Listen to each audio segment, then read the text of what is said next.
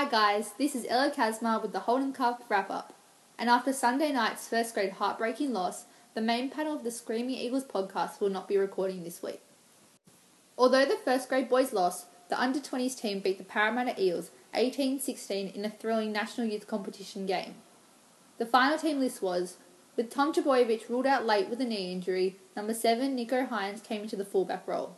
2 Jesse Bogle, 3 Addison Demetriou, 4 Jesse Ramien, 5. Mitch Thomas. 6. And captain Will Purcell. Back into halfback number 14, Riley Travers. 8. Liam Knight. 9. Hugh Pratt. 10. Nick Lynn. 11. James Parker. 12. Billy Bainbridge. 13. Darcy Cox. And on the interchange bench, number 15, Jai Seymour. 16, Dallas Cohen. 17, Moses Naval McGreal. And into the side, number 18, Luke Garner. Their coach is David Heath. Before kick-off, the Seagulls were sitting in fifth place and the Eels were 12th.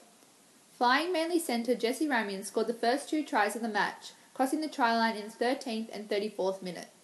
This made the score 8 0 to the Seagulls at the halftime break. When the teams re entered the field, Parramatta scored three quick tries and stole the lead from Manly. They almost scored again, but a fantastic try saving tackle from Riley Travers kept the score 16 8 to the Eels. Using his strength to bowl over the opposition, Addison Demetriou scored in the 67th minute, and Hugh Pratt converted his try to make the score 16-14 and just keep Manly in the game. But a miracle happened in the last two minutes of the game.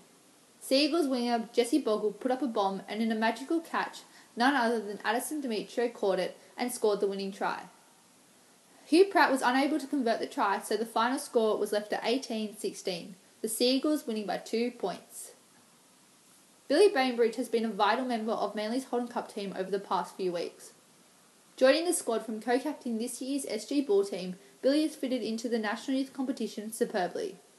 Still in high school, he has already represented New South Wales in the Under-18 State of Origin series. Billy is a very skillful forward, not only a great tackler, but he is one of those players that will make a tackle bust at least once a game. He recently won the SG Ball Perpetual Award, with coach Chad Randall stating that Billy is an outstanding back rower who represented for New South Wales under 18s and was co captain of the successful SG Ball team. He is now playing in the Seagulls Holden Cup team. Billy is a coach's dream, gives 100% in everything he does, along with being a hard worker and great defence.